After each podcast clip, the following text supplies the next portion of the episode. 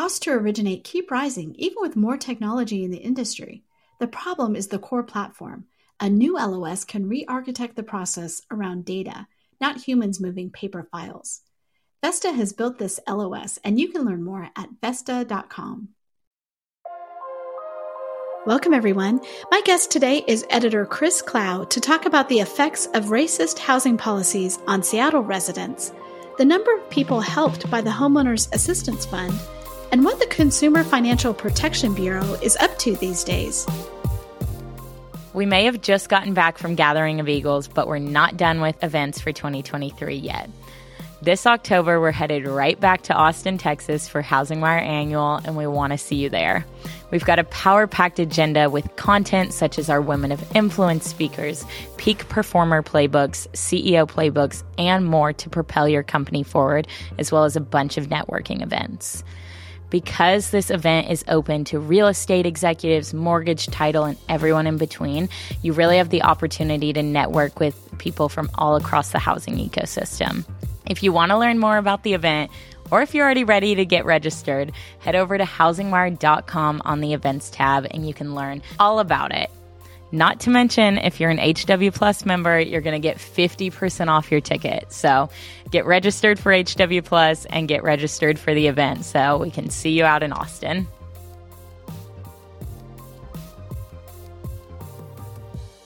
Chris, welcome back to the podcast. Thanks very much for having me back, Sarah. Great to have you back. Uh, we have some really interesting stories to talk about today. The first one I wanted to talk about was one you wrote about your um, city, Seattle. You are in the Seattle area. And the findings that uh, residents lost tens of billions in wealth due to racist housing policies. So would really like to dive into that and tell us about that report. Sure. So um, I I try to keep an eye on as many different news outlets as I can, including my my own local ones. And there have been a couple of instances where it's almost sort of turned me into Housing Wire's Seattle bureau chief, where I just kind of examine what the what the housing trends are in the area. And this was a report that was commissioned by King County, which is the county that Seattle resides in. Uh, it was reported by the Seattle Times. A consulting firm called Eco Northwest found that uh, rather large totals of wealth uh, were lost specifically among uh, populations of color in King County, uh, which includes Seattle. And a lot of that was attributable to uh, policies that are racially discriminatory, practices that included redlining, Um, but also money that went to rent payments that didn't actually help to establish the growth of a household's wealth. You know, we always hear, especially recently since, um, you know, tackling equality is such a concern of the Department of Housing and Urban Development and the Biden administration at large, that uh, a lot of intergenerational wealth is built in the in home ownership. So uh, it was assessed sort of on that basis when specifically looking at the Black households that uh, have lived in King County. Uh, the estimated intergenerational wealth loss since nineteen fifty was estimated to be between f- either five between five point four and fifteen point eight billion dollars. And that also included a rundown of some of the policies that the report uh, has identified as racist. Um, and the thing that I found particularly interesting is that the assessment of the policies in practice actually go back decades before Washington was even a state.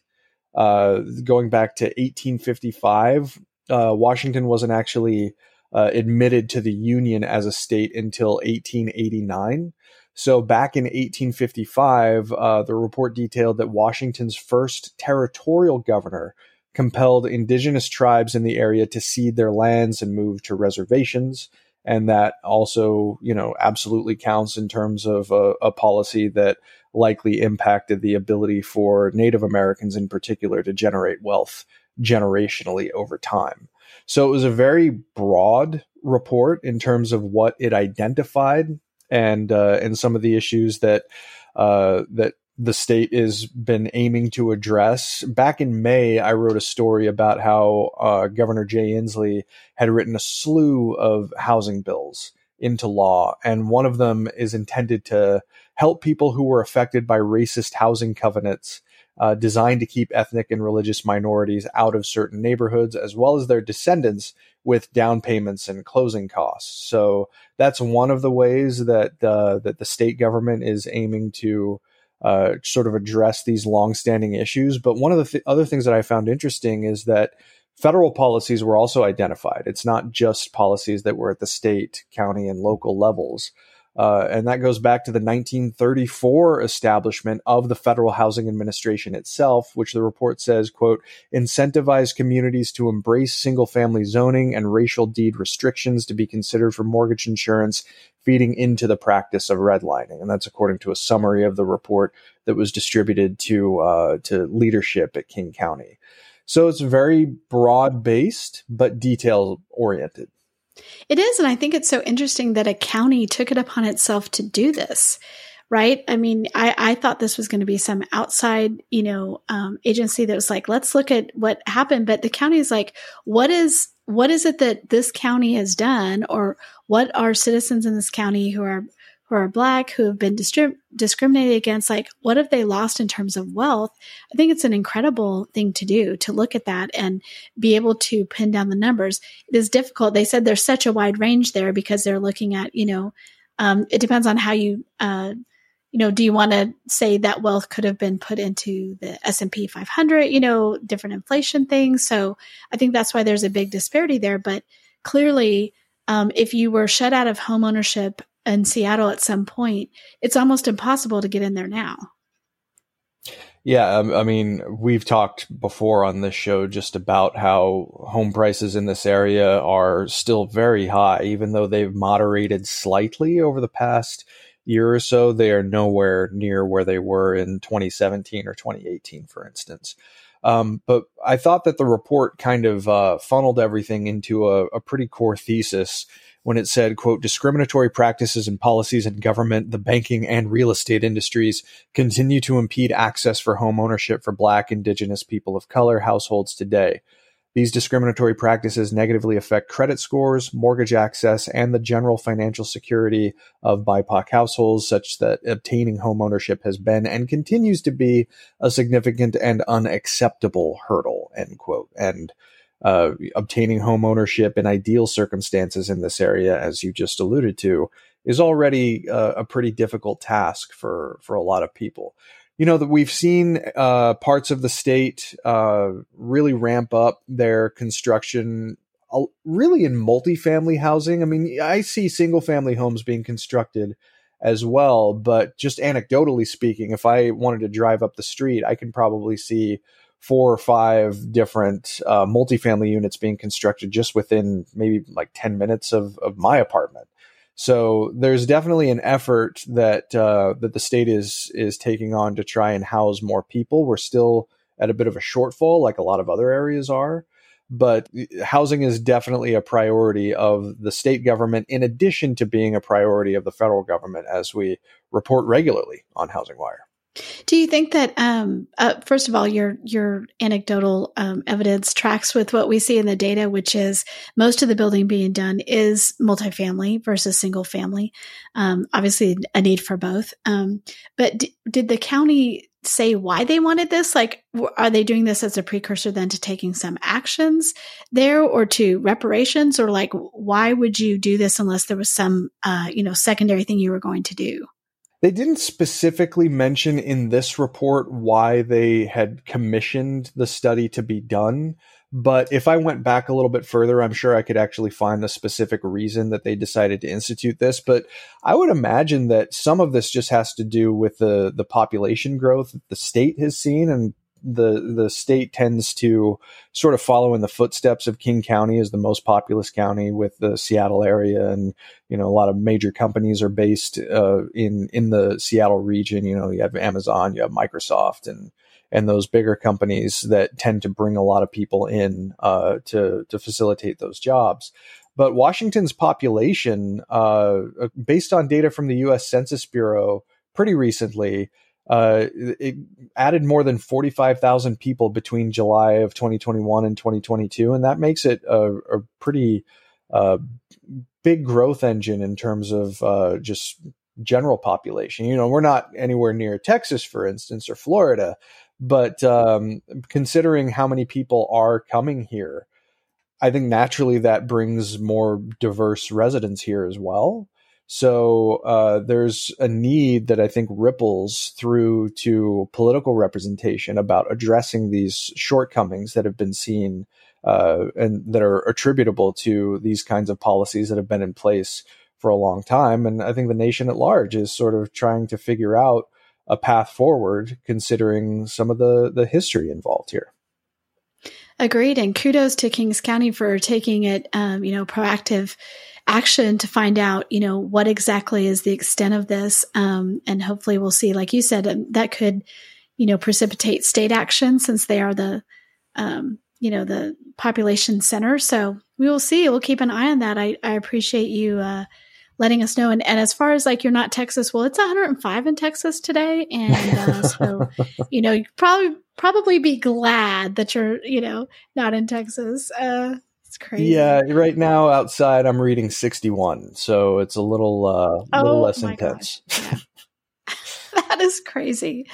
Um, the other story I wanted to talk to you about, uh, it is sort of along that same, like, how are we helping people stay in homes? And that's about the Homeowners Assistance Fund.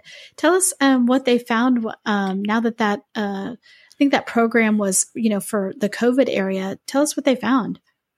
Yeah. So uh, just as a as a slightly brief recap, the Homeowners Assistance Fund was part of the American Rescue Plan Act, which was passed by uh, Congress shortly after President Biden came into office in early twenty twenty-one. Uh, it is a program where ten billion dollars was set aside to try and alleviate uh, some financial strain on people who were negatively impacted by the COVID nineteen pandemic. So there are a variety of reasons that someone might be able to uh, receive H A F funds, usually to cure foreclosures or other outstanding housing-related costs that they have not been able to address because of some sort of financial impact from the pandemic. But there was a report that was released by the U S Department of the Treasury, which is one of the implementing authorities for the H A F fund. And they said, as of March thirty-first, H A F programs have made roughly three point seven billion dollars in payments to more than three hundred eighteen thousand homeowners at risk of foreclosure.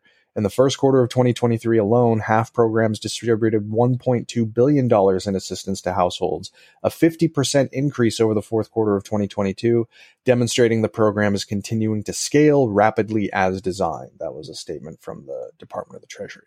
So this is also something that uh, kind of dovetails with my coverage of the reverse mortgage industry. Um, I had an opportunity in early twenty twenty-one, uh, right around the time that the American Rescue Plan Act was passed, to speak with some H U D officials about its implementation and potential applicability to reverse mortgage borrowers. And they said, yes, reverse mortgage borrowers can qualify because uh, one of the key um, metrics of a reverse mortgage borrower that they have to maintain is property taxes, homeowners insurance, and H O A fees if they're applicable. Uh, and if a borrower A reverse mortgage borrower was negatively impacted by the pandemic to the point where they could not make those payments, then they could request assistance through the H A F fund.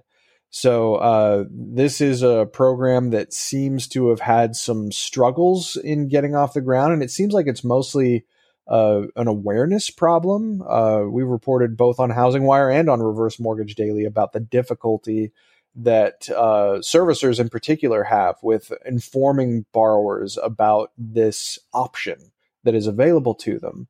And it's it's created a, a, a bit of an issue. Uh, there have also been specific instances on the reverse side in particular where certain states do not allow reverse mortgage borrowers to participate, even though other states do.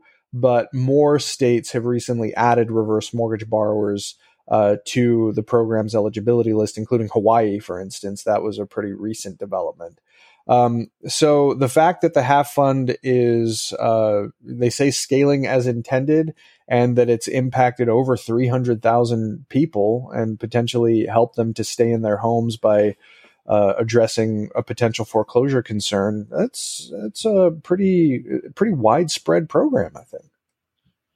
I agree, especially um, what they found was that almost fifty percent, I think forty-nine percent of the people who had accessed these funds were were classed as very low income, which meant that they had they made less than fifty percent of the median income, which we know that even if you have a median income in an area, you may not be able to afford housing that area. So the fact that they earned half of the median income shows kind of where they are. And and this program, there was money allocated to it. I think it's ten billion dollars to, and, and that's, you know, divided by state. So the states can continue to um, give this money out, even though obviously we're past some of those pandemic uh, uh, era woes. They still have that money and they still can use it uh, and deploy it for these uh, low, lower income borrowers, right? Yeah, absolutely. And again, you know, it's, it, I, I don't think it's being exhausted as quickly as, as, um, sort of the framers of the program in, intended it to be. Uh, I talked with reverse mortgage servicing professionals, uh, a lot over the past year about how the half program is progressing on the reverse side. And they continue to say people don't know about it, you know, in, in spite of the fact that we send mailers. We tell uh, reverse mortgage originators who have, in some cases, direct relationships with those borrowers to inform them that this is an option for them. It still has difficulty getting off the ground in that respect. And we hear pretty similar stories on the forward side as well, where it's just, it's, it's awareness. They don't know that this is a resource they can tap if the pandemic uh, negatively impacted them financially. So that just goes to show how important those lines of communication are. Granted, the reverse side tends to have more challenges when it comes to informing borrowers of certain things, just because if if a servicer sends a letter to a reverse mortgage borrower, for instance, uh, that borrower, since they're an older person, might be conditioned to look at any correspondence that comes having to do with their home with a highly uh, scrutinizing eye, because seniors are so often the targets of scams and other illegitimate actors that try to take advantage of them. So even if it's a legitimate communication, they may not think that it's something that they can, uh, that it's, it looks too good to be true. And the half fund kind of does, but it is very real. And, uh, and the Treasury is absolutely making that very clear that this is something that continues to be available to people. Uh, and, you know, three point seven billion dollars in payments, that's quite a long way from ten billion. So it seems like there's, uh, there's quite a lot left to go. It's a great point. And those three hundred thousand people that have been helped, I mean, we have some of the lowest foreclosure rates ever. And of course, there was a, a big, you know, stink when it's like, oh, foreclosure rates doubled or whatever the, the, the, um, latest thing is, but it's like, that's because it was almost zero. I mean, it's a, it's a very low foreclosure period. And this is one of the reasons is that you have people who, um, have had economic trouble who are being helped through this program. three hundred thousand people is not, um, is not a small number. Although you, as you said, I mean, we're, we're not even, we've got lots more to go when it comes to, um, this fund. So great reporting on that. Love to hear that. Um, let's switch a little bit now to um, some news that I found really interesting about the C F P B filing an amicus brief in in Maine um, in a case involving a married couple's loan, and it and it really concerns TILA, which is the Truth in Lending Act. Um, we I was at Housing Wire when uh, the TILA-RESPA um, TRID, as it's known, uh, when those things were amended and we had new um, disclosures that had to be sent by uh, lenders to consumers. And it was a huge deal to get all those things done. So, but I haven't seen a lot of things happen. And this is actually a really interesting case because of the timeline. So walk us through why the C F P B came in um, in this case. Yeah, so uh, originating in Maine, uh, it, there was a couple in around two thousand eight that took out a, a mortgage in order to purchase land for the construction of a new home. They sold that home in twenty fourteen, but the sale proceeds were not enough to cover the outstanding debt because the home lost uh, value during the two thousand eight financial crisis. So to try and cover that debt, the couple took out a new loan, made regular payments for Uh, just about four years. But then at the end of the loan's term, the couple was unable to make uh, the balloon payment that was due. So when they failed to pay the whole amount, the bank sued. The couple tried to present evidence that the bank hadn't provided them with disclosures that were required under TILA and determined that they were not able to repay the loan. But the bank has argued that because the loan documents stated that the loan had a commercial purpose, TILA does not apply. So uh, state agencies, including uh, the Bureau of Financial Institutions and Bureau of Consumer Credit Protection in the state of Maine, filed the suit on behalf of the couple. The C F P B filed an amicus brief in uh, Maine Supreme Judicial Court uh, in support of uh, of the state agencies, and uh, the the Bureau has a very firm belief that why the consumer borrowed the money. In, in fact, here the, the, the actual statement. Why, quote, why the consumer borrowed the money, not the label that the com- company sticks on the loan, determines whether the loan is covered by the law. Lenders can't escape coverage under TILA by labeling their loans as commercial. As many courts have held, and as the law clearly states, the borrower's purpose for taking out the loan, the loan determines whether the law applies, end quote. And in the amicus brief, the uh, C F P B also cited a nineteen seventy-three Supreme Court case that noted that TILA's language, quote, evinces the awareness of Congress that some creditors would attempt to characterize their transactions so as to fall one step outside whatever boundary Congress attempted to establish. So the Bureau is saying uh, this falls well outside what the intent of the law uh, was when Congress actually deliberated it and passed it before it went to the president's desk uh, to, to be codified into law. So this is, I think it goes back to a lot of activity that we've seen from the C F P B pretty recently in uh, aiming to hold lenders accountable who, who might try to contend that there are components of lending laws that do not apply in specific circumstances. We'll have to see how things play out ultimately. But the fact that the, the C F P B is making such a public showing of their support for the Maine case, I think is pretty telling, especially considering a lot of the recent actions they've undertaken over the past several months. No, I, I agree with you that this is definitely in line with the other things they're doing, which is really always putting lenders on notice that you cannot Uh, not just lenders, but in our case, lenders, on notice that, you know, you have to go with the spirit as well as the letter of the law. And, and they say in this case that the letter of the law would require it anyway. But if you think about the spirit of the law, definitely. And, um, I, I do think that, you know, it's putting lenders on notice to really follow up with that. I think it's interesting because when I first read this, Um, case, I was like two thousand eight, we're talking about two thousand eight, but really it's about a twenty fourteen loan. And then it was four years before that loan even, you know, even they had trouble with it. So, um, cause at first I was like, clearly we are still not, you know, litigating two thousand eight loans, but, um, in this case, it's just sort of an, uh, an added one there on twenty fourteen. And, um, you know, really makes the case that, you know, one of the reasons we have such low uh, foreclosure rates and, and just low problems in the mortgage in- industry now is that you have so many more thirty-year fixed and you don't have so many of these A R M products being sold. Um, you know, the majority of loans are just very vanilla, safe, easy. You know, I mean, these are, these are not exotic loans. And I'm not saying this loan was exotic, but it's not a thirty-year fixed. Right. And I mean, we've seen over the past several months, you know, the C F P B has publicly declared that they're going after junk fees that are charged by mortgage servicers, so-called junk fees.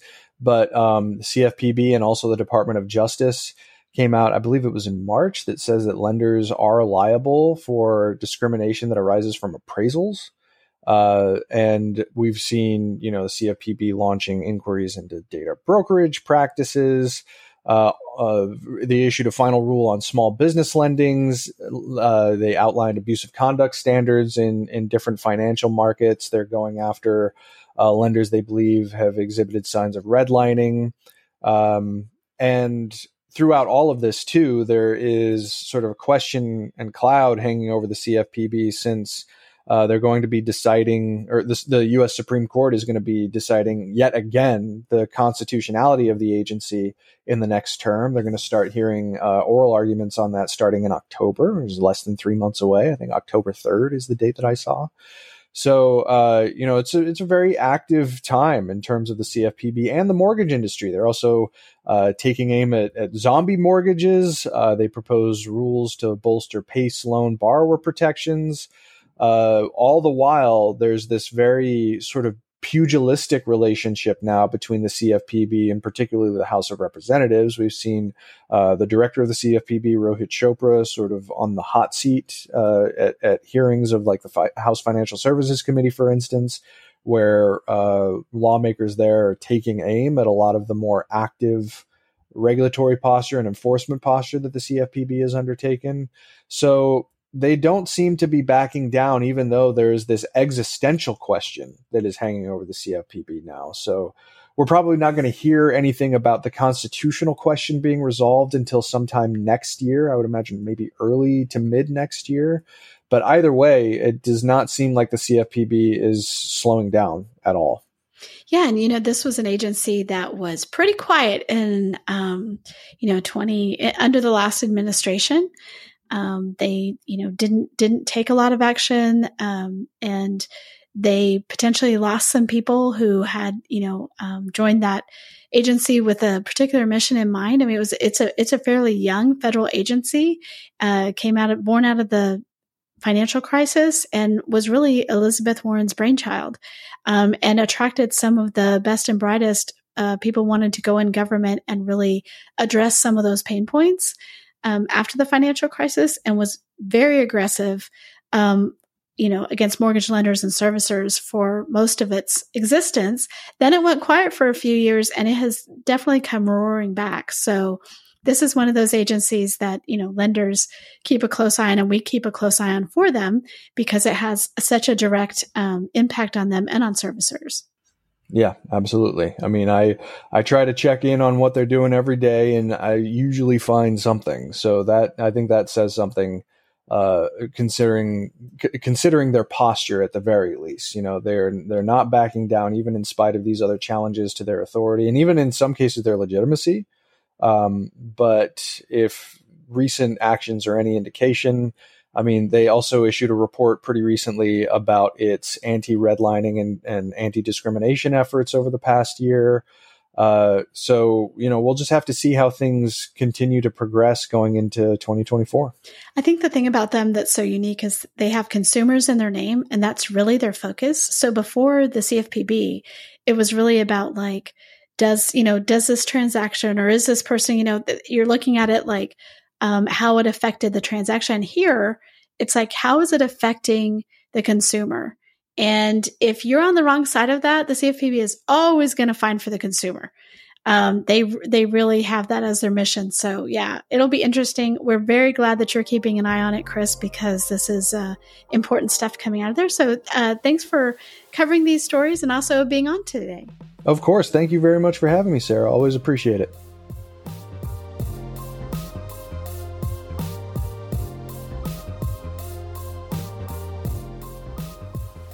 Thanks for listening to Housing Wire Daily. If you haven't already, we'd love for you to take a minute to rate the show and leave a comment. And make sure to tune in tomorrow for more news and insight.